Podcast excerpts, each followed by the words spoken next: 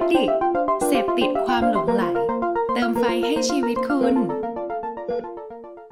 รายการนี้มีคำหยาบ เด็กต่ำกว่า 18 ปีควรได้รับคำแนะนำ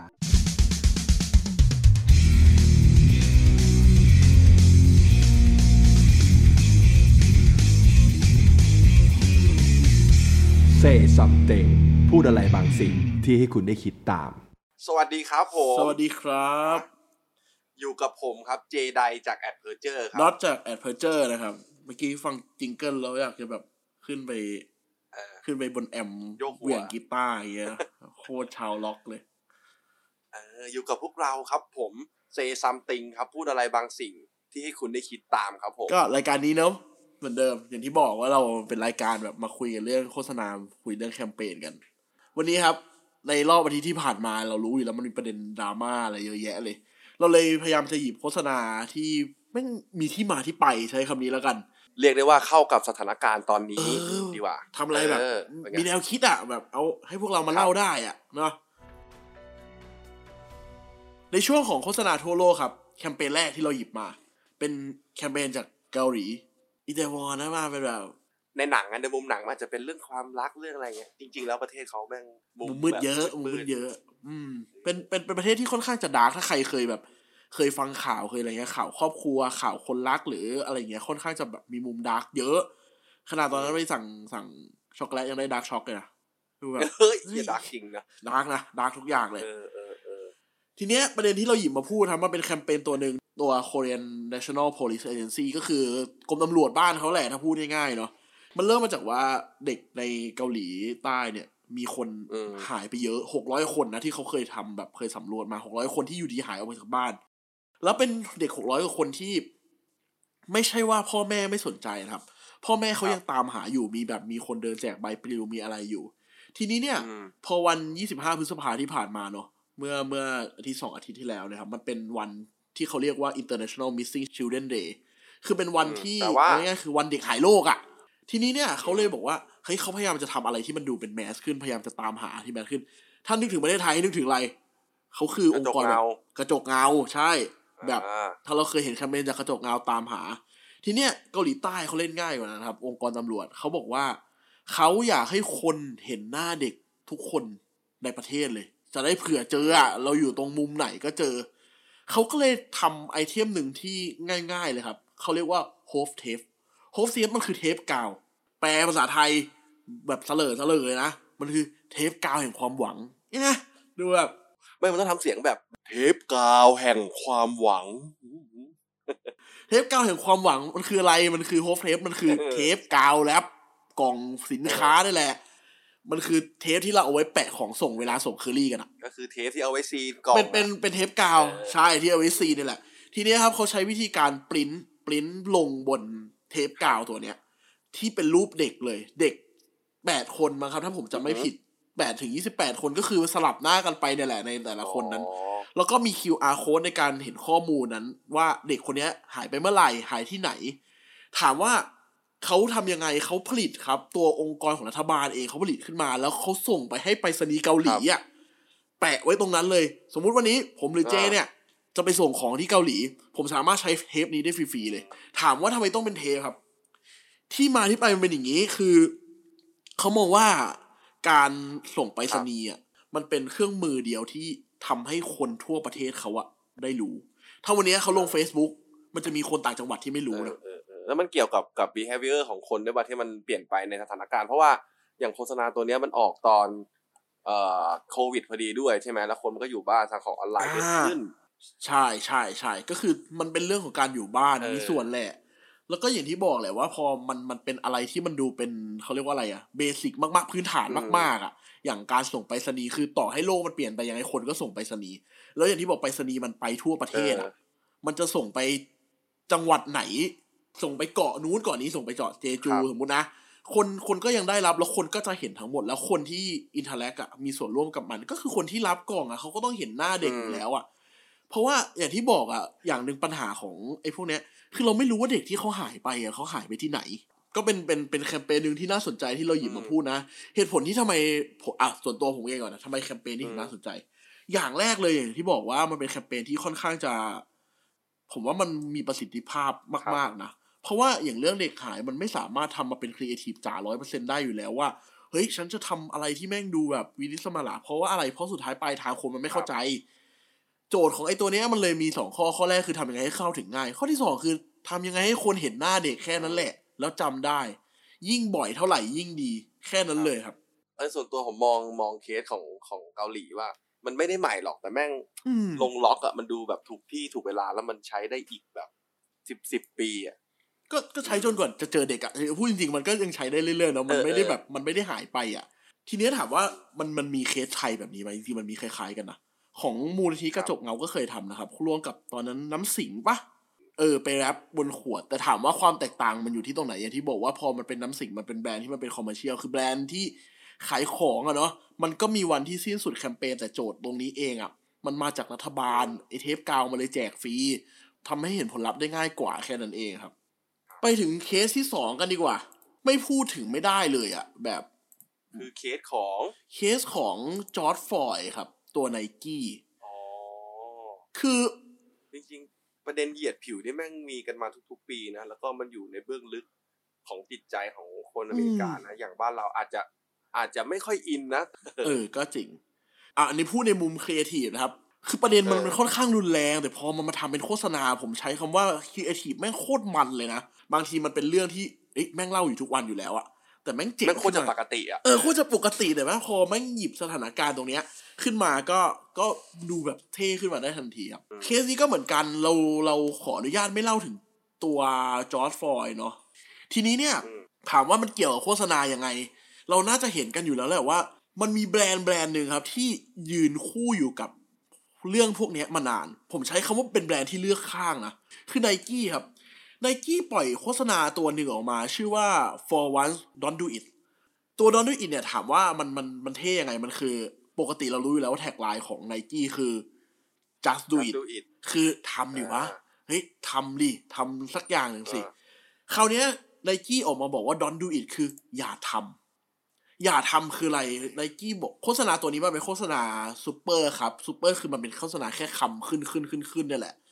อย่าทำอะไรบ้างไนกี้พยายามจะเล่าว่า อย่านิ่งเฉย อย่าไม่สนใจ อย่าหันหลังให้กับการเหยียดเชื้อชาติ เอาง่ายๆแหละโฆษณาตัวนี้เป็นโฆษณาสั้นมากเลยประมาณหนึ่งนาทีที่เป็นคำพูดหมดเลยไม่ได้มีภาพอะไรครับ แต่มันเป็นการเหมือนพยายามชูประเด็นว่า อย่าหันหลังให้กับปัญหาที่เกิดขึ้นแค่นั้นเลย ต้องย้อนกลับไปแบบปีที่แล้วนิดนึงนะอืเพมราะว่าอืมเล่าผ่านตัวอเมริกันฟุตบอลใช่ไหมอ่าเหมือนกัน พอเลือกข้างอะ ถ้าในแง่ของธุรกิจอะคือแม่ง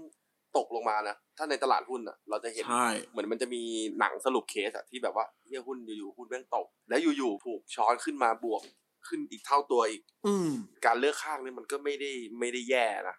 ถูกมันก็ถูทำให้ target เราชัดขึ้นด้วยนะ คือแคมเปญปีที่แล้วอะมันเกิดจากตัวนักอเมริกันคนหนึ่งครับ ชื่อโคลินโคเปอร์นิกส์เนาะตัวโคลินเองอะเขาเป็นนักอเมริกันฟุตบอล แล้วสิ่งที่เขาทำอะครับ คือมันมีเหตุการณ์ยิงคนผิวสีเนี่ยแหละเสียชีวิตเหมือนกัน โคลินแม่งดันไปคุกเข่าเว้ยตอนเพลงชาติอเมริกาขึ้นก่อนก่อนเล่น NFL ถามว่ามันรุนแรงไงคือปกติอย่างที่เหมือนประเทศไทยแหละเอาพูดกันตรงๆเออเพลงชาติก็ต้องยืนถูกปะไอการคุกเข่าของโคลินเนี่ยมันมันมันเป็นการพูดในเชิงที่ว่าเขาไม่ยอมเคารพต่อชาติ เพราะว่าสิ่งที่ชาติทำกับคนผิวสี มันคือการเรียกร้องสิทธิแหละครับ ทีนี้ถามว่าไอคอลินโดนอะไรหลังจากจบปีนั้นคือไม่ได้เป็นนักอเมริกันฟุตบอลเลยนะเว้ยไม่ได้พูดถึงเคสอันนี้ให้มันดูไอซีเรียสนะ อันนี้บอกไว้ก่อนครับแต่ที่อยากให้กลับไปดูอะคืออยากให้กลับไปดูโฆษณามัน คือไนกี้แม่งออกมานานทำแล้วเหมือนกันเออโฆษณานั้นอะ มันชื่อ Dream Crazy Dream Crazy อะแม่งเท่มากเว้ยบอกไว้ก่อนเลยแม่งเป็นโฆษณาที่เท่มาก เพราะว่าอืมแม่งเป็นโฆษณาที่พยายามจะพูดว่า มึงจงทำสิ่งที่มึงเชื่อ เพราะว่าไอ้คำหลักที่อยู่ในสโลแกนของของไอ้แคมเปญนะแม่งมีสองคำ คำแรกมันใช้คำว่า believe in something even if it means sacrificing everything หมายความว่า แปลว่า แปลว่า มึงเชื่ออะไรในบางสิ่งบางอย่างอะถึงแม้ว่ามึงจะสูญเสียทุกอย่างไปในชีวิตเว้ยขนลุกเลยนะโคตรเท่กูดูโฆษณาจบแล้วกูลุกออกไปทำเลย เออ รู้แบบโอ้โหเออทำอะไรก็ทำงานอะไรอแต่ย่างเงี้ยทำงานทำอะไรที่แม่งแบบเปลี่ยนโลกอะเออซึ่งมันไม่หมดแค่คำเดียวเว้ย ในโฆษณานั้นอะเออ tagline ของไนกี้อะตัว Dream Crazy อะแม่งลงท้ายด้วยคำคำหนึ่งเว้ยคำที่มันพูดว่า it's only crazy until you do it หมายความว่า แม่งจะเป็นเพียงแค่ความบ้าของมึงอะจนกระทั่งมึงลงมือทำเว้ย อยากให้กลับไปดูลองเซิร์ชว่า Dream Crazy แต่คุณจะไม่เจอ Nike Worldwide ลงแล้วนะ เพราะแม่งถูกลบไปแล้ว คุณต้องไปดูตามเคสหรือตามตัว Nike ฮ่องกงอะไรเงี้ยไงแอดเพอร์เจอร์เดี๋ยวแปะไว้ให้ในเพจเรา มีโอเคเคยเขียนไว้คมกริบดี ทีเนี้ยกลับมาที่ที่ตัวตัวจอร์จฟลอยด์ตัวไนกี้ตัวล่าสุด อย่างที่บอกแหละพอตัวแคมเปญไอไอเดียของ for once don't do it ออกมามันเหมือนแบบ ความเท่คือโฆษณาแม่งเท่ากับวันเนี้ย โฆษณามันมีความเป็นคนมากขึ้นอะใช้คำนี้ดีกว่าครีเอทีฟต้องมีความเป็นคนมากขึ้น วันนี้เราไม่ได้เป็นแค่แบรนด์เนาะแบรนด์ทั่วโลกมันเป็นเทรนด์ที่รู้แล้วว่า อะไรก็ตามที่แม่งเกิดกับเหตุการณ์ที่แม่งไม่ปกติของความเป็นอยู่ของมนุษยชนที่มันเป็นความถูกต้องของคนส่วนใหญ่นะแบรนด์ยุ่งได้อืมทีเนี้ยอื้อหือก็เลยกลายเป็นว่า ของคนไทยแม่งยังไงดีวะ อย่างเงี้ยเพราะว่ามันก็ยังยากอยู่เนาะถ้าเป็นแบรนด์ต่างประเทศเขาก็คง ที่จะเลือกการสนับสนุนทีมแบบฟุตบอลนะกูว่าอืมเออแบบเลือกฝั่งไปเลยว่าแบบแบรนด์กู target กูกูมองคนแบบนี้เว้ยกูต้องการ identity ของคนแบบนี้อะไรเงี้ยเหมือนที่ไนกี้พยายามจะทำกูจะเอาแต่คน real ๆเว้ยคือไม่มีความเสี่ยงอะเอาใช้คำนี้ดีกว่าความเสี่ยงที่ค่อนข้างจะสูงมากเลยนะคือ อย่างที่เจพูดแหละว่าตอนที่ไนกี้ทำแคมเปญไอตัวปีที่แล้วอะคือแม่งไม่ใช่แค่หุ้นร่วงเลยเว้ยคนในอเมริกาแม่งมาเผารองเท้าไนกี้กันเลยนะเว้ยว่าแบบกูจะไม่ใช้มึงแล้วอะ มึงแบบเออคือแม่งแรงเออมึงหยิบไอ้เคี้ยนี่มาใช้ได้ไงแต่แต่หลังจากนั้นอะเราพรูว่าหุ้นแม่งขึ้นยอดขายออนไลน์แม่งเพิ่มขึ้นสามสิบเอ็ดเปอร์เซ็นคือเคี้ยแสดงว่ามนุษย์แม่งมีความเป็นมนุษย์อยู่อะเอาอย่างนี้ดีกว่าครับอืมโอ้โหแค่เทปแรกก็เข้มแบบอเมริกาโน่นะนี่แค่ช่วงแรกเคี้ยนะเคี้ยนะเคี้ยนะไม่เหี้ยนะไม่เล่าให้ฟังนะมัเออมันน่าจะได้อะไรบางอย่างเนาะอะสรุปอีกทีหนึ่งคือโฆษณาแคมเปญจากทั่วโลกแค มเปญแรกเป็นจากประเทศเกาหลีครับ คือตามหาเด็กหายผ่านผ่านสติกเกอร์ wrap อ่ากล่องพัสดุเนาะครับเอออันนี้เดี๋ยวมีไว้ในจริงๆมีแล้วครับในแอดเพอร์เจอร์นะครับ แล้วก็เคสที่สองคือ Nike นะครับ for once don't do it เป็นเรื่องการเหยียดสีผิวจริงๆ n i กี้เคยทำมาแล้วนะครับ จริงๆ อันเนี้ยก็มีประมาณ 2 เคสเนาะใช่เป็นเคสของปีนี้กับเคสของปีที่แล้วใช่นะครับ สนุกมาก สนุกในแง่ของของเคสแล้วอะแต่ในเอาเรื่องจริงของทั้งสองประเทศอะ แม่งก็ไม่สนุกอะนะแต่คือแบบต้องยอมใจครีเอทีฟอะที่แม่งทำให้รู้สึกว่าแบบเชี่ยแม่งกลายเป็นเป็นสิ่งที่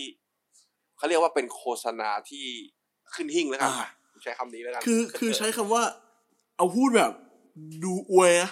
มันคือโฆษณาเปลี่ยนโลกเลยนะอะถ้าพูดจริง ๆ เลยคือโฆษณาเปลี่ยนโลกเลยนะอันคือใครบอกว่าวันนี้ทำหนังโฆษณาตัวหนึ่งแบรนด์แบรนด์หนึ่งมันจะทำอะไรได้วะมันจะไปเปลี่ยนโลกอะไรได้วะ เอออันเนี้ยเห็นแล้วนะว่าไนกี้มันทำได้จริงๆนะเออ ลุกฮือขึ้นมาได้จริงๆก็สองเคสครับสำหรับวันนี้ที่หยิบมาเล่าสำหรับโฆษณาทั่วโลกอาจจะยาวหน่อยแต่ว่าคิดว่าน่าจะมีประโยชน์เลยถ้าใครอยากรู้เพิ่มเติมลองไปไปหาอ่านได้นะ เคสพวกนี้ดีมากเลย เข้าสู่ช่วงที่สองกันดีกว่าครับ ช่วงโฆษณาไทยนะตัวแรกครับ เป็นของอะไรครับเจ โฆษณาจาก SC Asset ครับ ประเด็นแบบโควิดครับ ยินดีที่เพิ่งรู้จักนี่เท่นะ ช่วงโควิดอะมันเป็นช่วงหนึ่งที่คนเป็นครีเอทีฟแม่งค่อนข้างจะเฉาอะเฉาเพราะอะไรมันไม่ใช่ว่ามันไม่มีงานหรืออะไรนะเว้ยที่มันเฉาเพราะว่าแม่งโฆษณาแม่งเครียด โฆษณาแม่งมีความเป็นแบบเฮ้ยช่วยโซเชียลดิส a ทนซิ่งกันหน่อยสิล้างมือช่วยคิดถึงกันหน่อยสิ SC Asset เป็นตัวอสังหา เพราะฉะนั้นนะเขาพูดถึงเรื่องบ้าน ยินดีที่เพิ่งรู้จักอะมันเป็นแคมเปญที่พูดถึงคนในครอบครัวเลย ไม่ได้เกี่ยวกับ ขายของไม่ได้เกี่ยวกับอะไรเลยมันเป็นหนังแบรนดิ้งตัวหนึ่งที่แม่งออกมาพูดว่ายิ่งมึงอยู่บ้านมึงยิ่งรู้จักคนที่บ้านมากขึ้น วันเนี้ยนี่เพิ่งรู้ว่า พ่อกลัวติดเกม คือเราอยู่บ้านโควิดอะเอาจริง ๆ นะ ส่วนตัวอะไรอย่างเนี้ย แม่ไม่เคยทำกับข้าวเลยเว้ยอยู่บ้านมาสองเดือนตอน work from home เพิ่งรู้ว่าแม่ทำกับข้าวเป็น ใช้คำนี้ดีกว่าคือมันรู้สึกว่าเอ้ยเราเพิ่งรู้จักคนคนนี้ว่ะทั้งที่เราเกิดมากี่ปีแล้วยี่สิบสามสิบปีอย่างเงี้ย ทำไมเราถึงเพิ่งรู้จักเขาในมุมนี้วะก็เป็นไอเดียหนึ่งที่น่ารักที่สำคัญอะผมรู้สึกว่าไอโฆษณาตัวเนี้ย คือมันไม่พยายามจะดึงดราม่ามคือมันไม่จำเป็นต้องบอกว่า ในสถานการณ์โควิดช่วงนี้เราเจอปัญหาอะไรบ้าง ก็คือแบบในในแง่ของ production คือเท่าที่ดูอะคือมันก็น่ารักนะ ตามกฎของรัฐเลยเขาห้ามออกกองอะไรเงี้ย นี่เขาก็เล่าผ่านภาพนิ่งแล้วก็เสียงจริงๆแม่งแค่เนี้ยแบบแล้วเล่าแบบนี้นะโหแล้วอิ่มขนาดเนี้ย คือแม่งคมแล้วเว้ยลองลองไปดูกันอยากให้ดูนะครับ ยินดีที่เพิ่งรู้จักเป็นมุมมอง แล้วก็จริง ๆ มันมีกิมมิกนิดหน่อยด้วยแหละของ SC Asset ที่มาเล่นช่วงนี้คือมันจะมีแคมเปญต่อด้วย เล็ก ๆ น้อย ๆ เป็น template Facebook เองหรือว่า จริง ๆ เขาจะมีช่วงที่ทำให้คนอยู่บ้านสบายขึ้นโดยการแบบมาไลฟ์พูดคุยกับพวกดารา พวกอะไรครับดีเจนุ้ยอะไรเงี้ยที่เป็นแบบอารมณ์อ่าปรึกษาปัญหาชีวิตว่าอยู่บ้านแล้วทำอะไรดีอย่างเงี้ยอ่าเผื่อได้อะไรได้กำลังใจเดี๋ยวนะได้กำลังใจยิ้มยิ้มๆนะเคสถัดมา ไม่ใช่โฆษณา ไม่ใช่แคมเปญแต่ เออมาถูกช่วงถูกเวลาดิมันคือกักตัว The Story ครับกักตัว The Story คืออะไรถ้าใครรู้จักอยู่แล้วมันคือหนังสั้นของนาดาวอะอยู่ดีๆทำอะไรก็ไม่รู้เป็นหนังสั้นซึ่งยังไม่จบด้วยนะณวันที่เราลงตอนนี้มันจะมีตอนต่ออีกด้วยนะถ้าจำไม่ผิดนะครับ มันเป็นมันเป็น story สั้นๆหลายๆตอนจากหลายผู้กำกับนี่แหละ ที่ความเจ๋งมันคือหนึ่งคือ มันถ่ายที่บ้านกันทุกคนเลยเว้ย มัน story บางอันแม่งใช่อัดกันเองหน้าแบบหน้าจอคอมเขียนบทแล้วก็อัดหน้าจอคอมเนาะแต่สิ่งหนึ่งที่อยากหยิบมาพูดถึงนะครับ สั้นๆ มันเป็นหนังสั้นนะแต่มันหาโฆษณาเข้าได้ด้วยนะ ถ้าใครเคยดูไอ้กักตัว The Story EP หนึ่งมันมีโฆษณา Free Fire ด้วยนะเว้ย Free Fire คือเกมโอ้โหไอ้ยิงปืนอะคืออ๋อคือความตลกคือมึงทำในช่วงโควิด โดยที่ก็ไม่รู้มึงทำเล่นๆอะพูดอย่างนี้ดีกว่าแต่มึงหาสปอนเซอร์เข้าได้แล้วแทบจะ tie-in แบบ อยากโหลดเกมเลยเอาพูดอย่างนี้ดีกว่าคือเห็น interface เออเกมเลยอะก็เป็นอีกเวนึงที่ที่อย่างที่บอกทำไมถึงหยิบมาพูดในเซซัมติงเพราะว่า เฮ้ย มันมีแบรนด์อยู่ได้เฉยเลยอะ เป็นสองเคสครับ ของแอดไทย ลองเข้าไปดูกันครับ ตัว s c s ยินดีที่เพิ่งรู้จักกับตัวกับตัว The Series จากนาดาวเนาะเป็นอีกพาร์ทหนึ่งที่เราหยิบมาเล่าขำๆนะครับ ว่าในรอบอาทิตย์ที่ผ่านมามีแอดอะไรบ้าง ทีนี้ครับ เข้าสู่ช่วงสุดท้ายกันเลยดีกว่า ช่วง Creative Update มา Creative Update สนุกเลยนะ Creative Update ตัวแรกครับ คือตอบสนองผู้ใช้จักรยานออกกำลังกายนะครับผมผ่านแพลตฟอร์มเกมที่ชื่อว่า GTA นะ ใครๆก็น่าจะรู้จัก อันเนี้ยแม่งต้องเท้าความ issue ประเด็นก่อนเว้ย เกมที่คนส่วนใหญ่แม่งชอบโทษว่า เอ้ยมึงไปเล่นเกมนี้แล้วแม่งเขาเรียกนะรุนแรงแรงเอาปืนยิงกันอะเล่นเกมนี้รุนแรงซึ่งถามว่าทำไหมอันนี้อะก็ทำมาแหละ เออ เออก็ทำก็มีหัวร้อนบ้างไม่ใช่ อ่าอันนี้รุนแรงจริงครับ ผมคือผู้พัฒนาเนี่ยเขา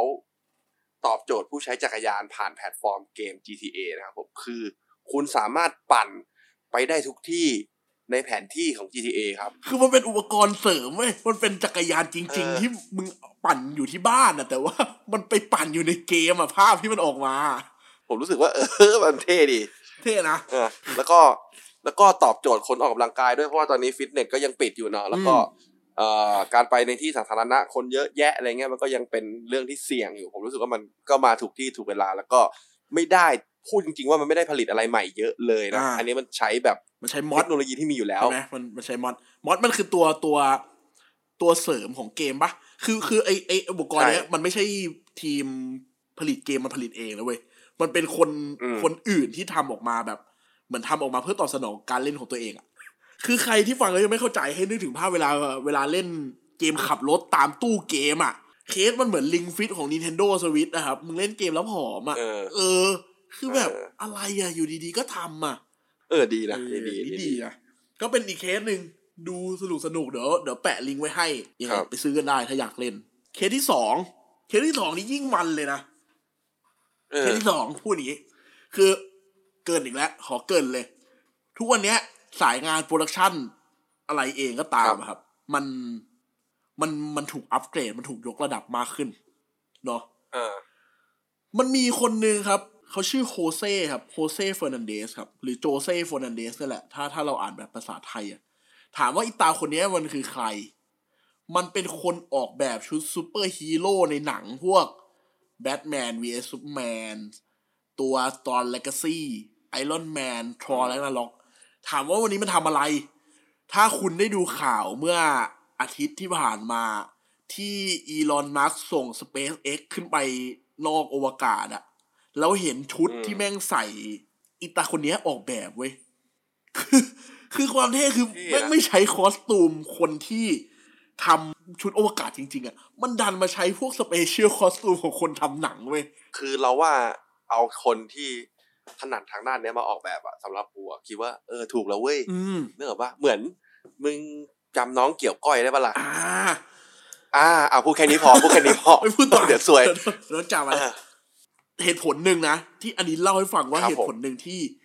อีลอนมัสคือเจ้าของเจ้าของ SpaceX นะครับ เจ้าของไอ้ที่ส่งยานอวกาศขึ้นไปเนี่ยนะ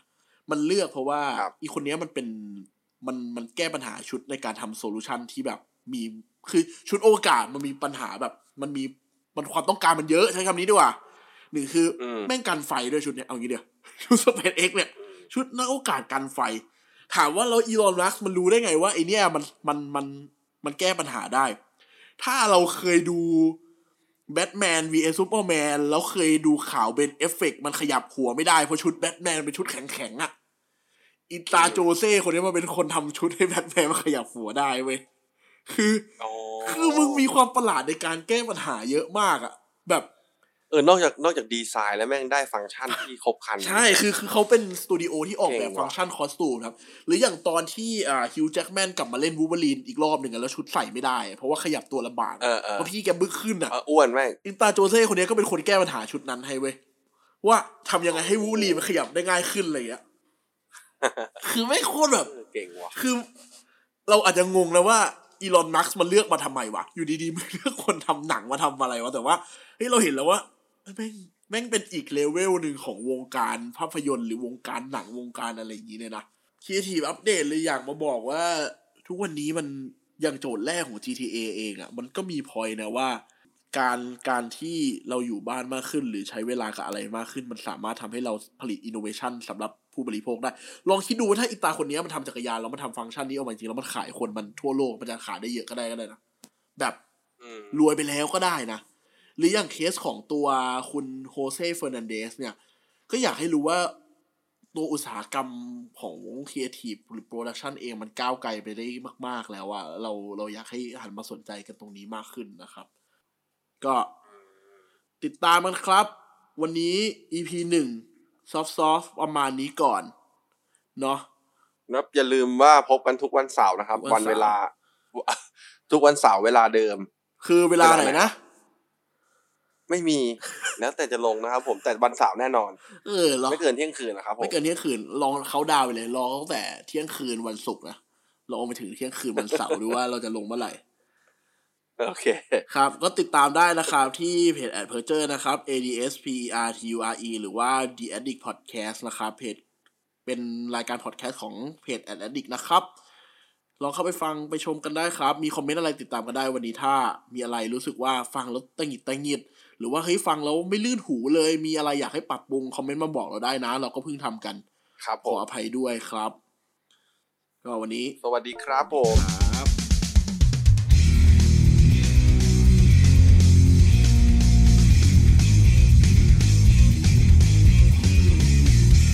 Say something พูดอะไรบางสิ่งที่ให้คุณได้คิดตาม